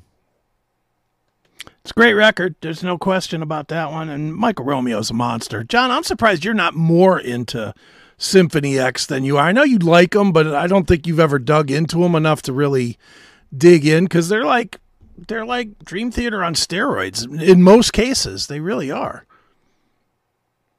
Hey, you might want to unmute yourself, dickhead. He sounds amazing, though. Sorry. Um. Yeah. I Sorry, I've been coughing, so I muted myself. Um, yeah, Brian and I did an episode of discography discussion, and we went through the entire catalog of Symphony X, and it's cool. I I, I like the the more like the more recent records, just from a production standpoint. Obviously, sure. um, I'm I'm on record as saying that the goddamn keyboard player from Symphony X never ever made much money because he still has the same effing keyboard in you know 2022 uh, 24 that he used in 1985 and it sounds atrocious um but yeah i mean i like i like them. That's i i not think true. it's very true and you ought to On, know the, that on, on- no, on those older albums, yes, but not on the newer stuff. Come on, man. whatever. But no, I mean my thing with with them is I think some of the symphonic metal like this, I like it, but it gets a little too. It it just sounds a little pretentious to me, just the teeniest bit, which which is a weird word to use when you know you have a podcast about Dream Theater, but you know Dream Theater is you know that's like musical and all, but but you know it, it's very musical and it's extreme and it's you know but i think a band like symphony x gets kind of into the the soaring symphonic and i just i like that sound but not a ton.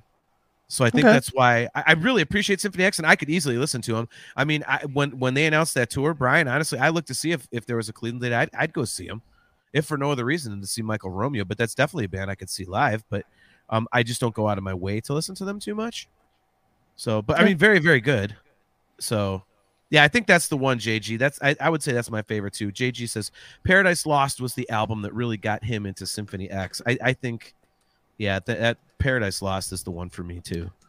This was So- also the first album that the production really kind of went almost to the next level. Now, you know, Yeah. it, w- it went even farther once they got on the, the super major label, but Yeah, of of the earlier records, this is one took a giant leap, and then they took that leap to like full, you know, Mm-hmm. you know, record, uh, you know, budget behind them on Paradise Yeah. Lost.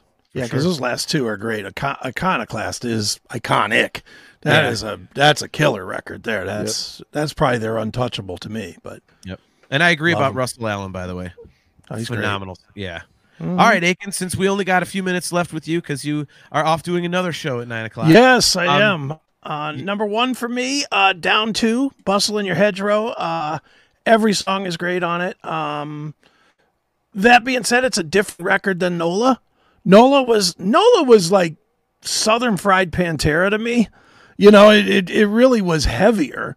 This was a little more Led Zeppelin-y, which obviously the title should give Yeah. that away. But um, exactly. you know, it's like if if Phil Anselmo decided to do kind of stoner blues, that this is what this record was, and it and it worked. You know, like stained glass, stained glass cross, great tune. Um, New Orleans is dying horror killer live. I don't know if you ever saw them on this tour, but when they played that song live, it was fantastic, and and it's a great record. It it stands up today, has really good production. It's the the lone down record that has great production from start to finish. Uh, so yeah, for me, down two would be my number one with a bustle in your hedgerow. Awesome. Yeah, I, I need I need to go listen to that again because I I still I still don't know what I necessarily think of the first Down album. I don't like I don't hate it. I don't love it.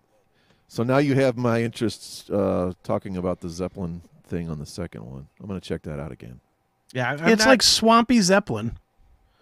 Yeah, I'm not overly familiar with it. I mean, I, I've listened to it and it didn't really do anything for me. Um, but I mean, go ahead and crucify me for this too. But I, I'm a Phil Anselmo fan, so I, I if I if I had to sit down and listen to it, I could tolerate getting through it because I, I, I feel you know. So it is what it is. But uh, real quick, Aiken, before we let you go, I will give my top record for 2002. Uh, this was released on April 23rd, 2002. And it is, uh, we are just speaking of symphonic metal, where this is definitely symphonic. It's big, it's lush, Oh, There's a ton of killer- Here we go. a ton of killer tracks on this album. Um, it was written, you know, the artist is legendary. He's got what, like a 50, 60 year career.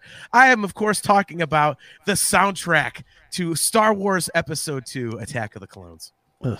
If there's if there's a Star Wars soundtrack out, man, it's gonna be my number one pretty much. It's you know, I I you know, all joking aside about my Star Wars nerdiness, I I love listening to Star Wars soundtracks, man. It's just like it's and movie soundtracks in general for movies I really dig. It's it's kind of like if I'm working and I need some I need to hear something besides like, you know, work talk, I'm putting in a soundtrack and and Star Wars is always a good one. And as much as this may be a very maligned Star Wars movie, there's a ton of really, really great uh, music on here, some really good pieces and stuff from the you know the you know the start of the Clone Wars and everything, and the love theme. Yeah, that's my favorite part.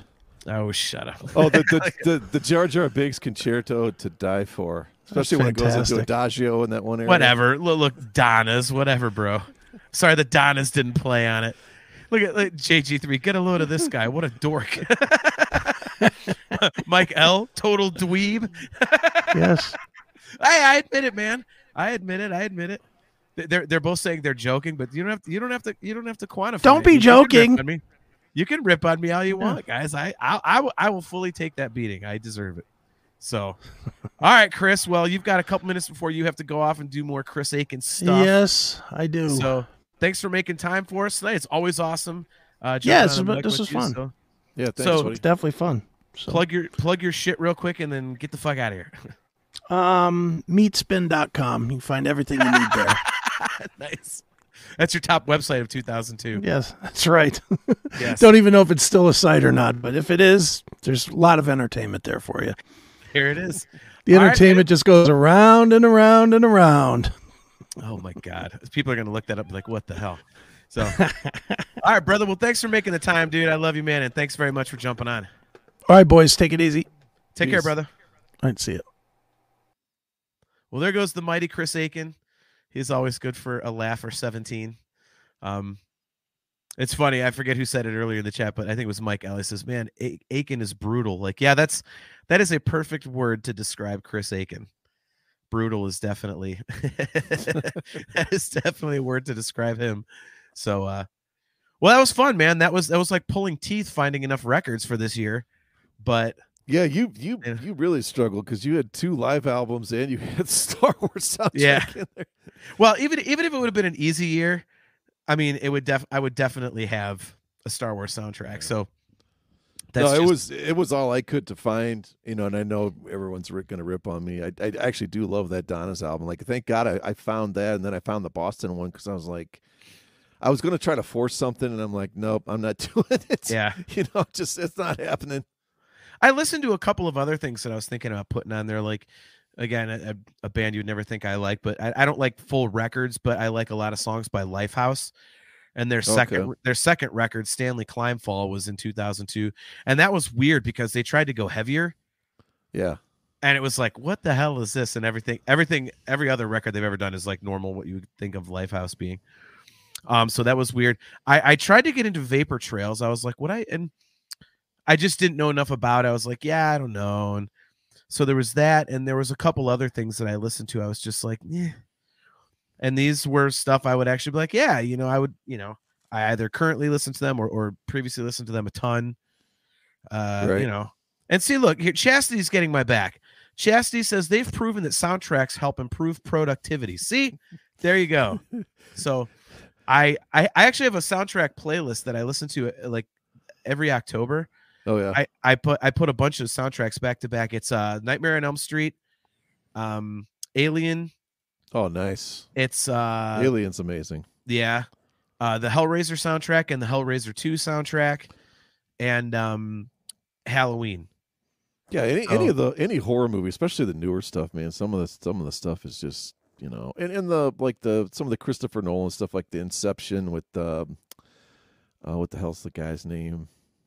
He's like the second most famous guy besides John Williams that does all the scores. Yeah, I can't. I can't. I know who you're talking. Hans Zimmer. Hans Zimmer. There it is. Yeah, yeah, yeah. Yeah, yeah I mean, he makes some incredible, just you know, really cool. You know. Yeah. Atmospheric, combining symphony. You know, same thing. You know. But uh, well, yeah, no, there's a lot of cool stuff out there. Definitely, and I gotta say, man, as much as we ripped on you for the Donnas, like you can't really rip on you for that when I have Trapt on my list. I will fully, I will fully fall on that sword. I knew as soon as I saw that record came out, I was like, oh, I knew it was going to be on my list. And I was like, oh, am I going to get shit on for that?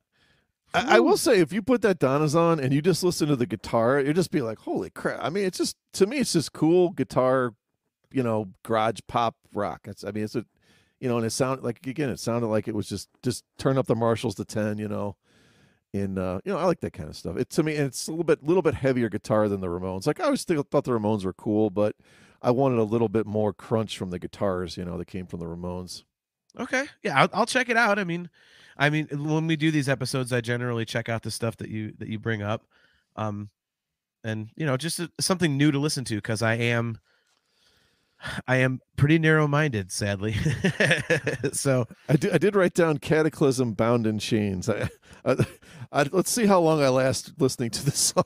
Yeah. Should we do it over under? Because I know the stuff Aiken is, is just a just a skosh heavier than you and I could tolerate. Yeah, he's he's definitely dude. He, he he listens to everything, yeah. man. If you're friends with him on Facebook, he'll he'll post some days when he's working um, and he'll be like, "Yeah, you know, getting some stuff done today," and he'll post what he's listening to. Right. And man, he'll go from like Kataklysm to like the the most light pop, like you know, like fit like the babies or something. It's like the right. weirdest thing. So yeah, he's he's definitely man. Oh man. Look at Chastity. I am truly jealous. She says, John, speaking of Star Wars, my local theater is doing a Star Wars marathon in May. You've got to go. You've got to go. Is there some kind of anniversary coming up again, or? Um, it is the 20, 25th anniversary. Let me think. Nine, yeah, 25th anniversary of uh, Phantom Menace. They're actually re-releasing that in theaters in May. So, is there some kind of anniversary coming up or something? Oh, shut up. JG3 says he's surprised that Aiken didn't drop some Bloodbath. I know that's a band that he listens to. So, like I said, I mean, Jay, I know you tuned in a few minutes late, but yeah, he said he had like 50 records he could have chosen from. So whereas I'm like struggling to get eight, Aiken's like whittle out like 40 records. But, yeah. you know. And again, like I said, I, I looked up 2003 and thankfully that one is going to be a, a, lot easier for me to find albums. What's, what's going to be a pain for me is what to cut out.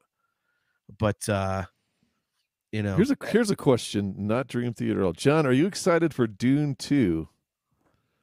I did not even see Dune one. I'll be honest with you. Dune one looks killer. It's still on streaming. I, I'm debating trying to watch it or not. I don't know. I have to. I have to get my older brother to watch that because he and my mother are enormous fans of the book. Okay. Uh, they they re- they're huge book readers and they you know swap stuff you know books between themselves a bunch and they were huge fans of Dune when I was a kid. So they didn't like the movie that was out of that you know previously, which I heard is pretty oh, much yeah, nobody does. But one from '84 or whatever. Yeah, yeah, I tried watching that, and it, it, doesn't hold up either. Even if you yeah. liked it, I don't think it holds up. Yeah, but I, you know, I, I heard that this, you know, these movies are awesome, Jay. So, um, I'll, to, I'll have to see if my brother watched that because I know he's a big, a big fan of the of the novel. So, um, well, cool, man. Yeah, like I say, 2003 is the next one we'll do, but it will not be our next episode. We'll figure something out for that. Uh, as usual, we got some cool stuff coming up. I know we have to do uh, the uh, the song ranking for Systematic Chaos. We got that coming up. We still have to do our album deep dive uh, into the astonishing. So we have to do that. Uh, I'm getting uh, author uh, Steven Rosen back on. We're going to do a deep dive of Fair Warning. I was actually in the process of trying to set that up when you when you said, "Hey, we're doing this," and then you you you posted about it. So tonight's show was going to be my it's it's my birthday on Monday. So this was my birthday show and you hijacked it. So thanks for that. Sorry about um, that. but um yeah, and you know I want to get Paul Logue back on because he wanted to talk about uh, Queensryche's Empire album, which of course me and you that's definitely one of our favorites. Um, are you going to that Queensryche show here in a couple months? Are we doing that? Well, it's funny you say that. So I probably will not. Well, I know it's not a probably. I will be returning from the Monsters of Rock cruise, flying back two weeks from tonight. Okay. And Queensryche is on that cruise. Wow. Okay. Now, from what I understand, though, they are not playing what they're doing on this tour, which is um, Queen of the Reich and the Warning in their entirety. Yeah. So I do not have tickets. I may still try to if I can find some in the balcony, which we're probably going to cost God knows what. Are you going or? Oh, I have to. I mean, Armored Saints on there. I want to see John Bush. I'm not the biggest Armored Saint fan. I mean, there, there's some really good stuff, but I, I, thought that was a band I would like a little bit more than I do. But... They're going to be like the second band I see on the cruise. Armored Saints on there as well. So that's kind of another reason where I was like, I don't know about going to the show here because like uh, I'm literally I could see both bands twice on the cruise. right and that's I like I just any anytime I get a chance to see Queensryche, I'm going. It's always so goddamn good, and especially if they're doing all that old stuff that you know. Honestly, I never really listened to those two records, so I, I actually have to go through and listen to them. It's going to be kind of a new thing for me. Oh man, the warning is so. So we talked before. You guys were talking about the uh, re-recording of those uh, Sepultura albums. Sepultura. They, oh, sorry, Sepultura. Sepultura. Sepultura. Uh, of those recording those albums, and like, I, I mean, I would love. It has to be, I think, with well, I think it has to be with La Torre, which I don't even know how that would work out contractually. Yeah. Get La Torre to re-record Queen of the Reich in the Warning with modern recording technology. I would just love to hear that. Yeah. Because specifically, Queen of the Reich is, you know, I mean, that sounds as dated and old as the recording. I mean, it does sound like they stepped right out of 1981 or whatever when they probably actually recorded it. And yeah. It was re- released in what 83, I think. It's still so good though, man. Oh, it's still it's still and, amazing. And and the warning, I still like the guitars on that, but I would just love to hear that re-recorded. But uh, all that being said, if you want to do your birthday show and have an even bigger present of me not being there, you can do the show in two weeks. You can do your Van Halen show without me. I'm not going to be offended. Um, or you could do a, a totally different show. But uh, yeah, I'll definitely be out because I, my flight doesn't even. I think we don't even get back to Cleveland until close to eight o'clock. Okay. Well, I will. I will. I will find something. Maybe I can get Steve on, and we'll just we'll just nerd out on some Van Halen talk. You know, I'll be like, Sounds "Hey, man, good, let's man. do it." that would be that would be absolutely amazing. Hey, Steve, can you come on? Just a bullshit Van Halen, like let's do it. So, look at this, Mike L. He says I was in a Queensryche tribute band, so they are ruined for me. No shit, Mike. What what what what position in the band were you? Were you Eddie Jackson, Michael Wilton, DeGarmo? Were you Geoff Tate? Were you Scott Rockenfield? Like, who who were you? You got to let us know that. So, um, well, man, that was a blast. Uh, again, always a good idea when you do this, and we're we're starting to get into. He's okay. Mike says he was drums, so he was Rockenfield. So, did you go crazy like Scott Rockenfield did too? Oh, sorry, allegedly. Um, anyway, so yeah, good idea on this, man. These are always fun. This one was a little difficult, but I I think we've said before, like getting into the later 2000s and especially the teens and all that, we're gonna have a hard time coming up with records. Yeah. We're gonna have to we're gonna have to combine years. You know, the Mangini era is gonna be all like let's let's just do eight records from every year of the Mangini era. But um, well, it'll be easier for me because I get more into newer stuff than you do. You're you're really gonna struggle, man. Yeah, I unless it's a band I already know, like I don't listen to anything. Like, but but I also can't really find much unless it comes up, you know, when I'm listening to something older and it like because because I have my Amazon set to where it'll just queue up new stuff. Okay. Like one, one, once an album ends, it'll it'll be like, oh, here's something that sounds like that. So I find a lot of bands like that. It's like, oh, I never heard this before. It just popped up. So Right. Um, you know, Shane O'Mac, you are completely right. Good to see you, brother. By the way, says most new music sucks. Yeah. Tell me about it. so well, the, the problem is, is there there's a lot of good stuff, but you got to dig because there's just it's just a glut. There's too much, you know. Like yeah, we won't go into this, but you know, it used to be it, it used to be you get you had a couple records to sort of grow and get your stuff together. Now it's just anyone can put anything out, you know, and it's it's out there. So well, they can't all be Mammoth WVH. So just leave it at that. Right. All right, Huge man. man. All right, guys. Well, thanks again for tuning into another episode of Talking into Infinity, a Dream Theater centric podcast. Again, major thanks to my very, very good buddy Chris Aiken for jumping on and uh, being a part of the show tonight. Uh, if you are watching on YouTube, don't forget to click that like button, click that subscribe button, and hit that notification bell so that you are notified every time we go live. We are going to be right back here in two weeks. It will be, let's see, what will be the what will the date be? Like first, second, third, fourth. It'll be March 6th. So it'll be uh will it be March 6th? No, 7th. It'll be March 7th. So Thursday, March 7th, uh, at 7:30 p.m. Eastern Standard Time. So tune in for that. Brian will be off, but I will be here. I will be doing something. So I will have a guest host with me, and we will be talking about something, something musical. I will see if there's a Dream Theater topic, and if there's not, then it'll be something cool. So, um, tune in for that. It'll be awesome. And uh, as always, guys, to all of you in the chat, you guys are excellent. Thanks for driving the show. Uh, Mike L, JG3, Shane O'Mac, obviously Kale McLeish, uh, Ali's studio, and our, our good buddy from Spain, all the way from Spain, uh, Josox Atlantis. I know I'm brutalizing that, but uh, thanks, guys, for tuning in, in the chat. And uh, real quick before we go, again, Chastity Crawley uh, major, major condolences. Hope you and your family are doing as well as can be expected. And um, major prayers and much love out to all you. So, um, hope you get through this as well as you can. So, uh, until next time, guys, he's Brian. I am John. And as always, y'all, we love you and Carpe Diem.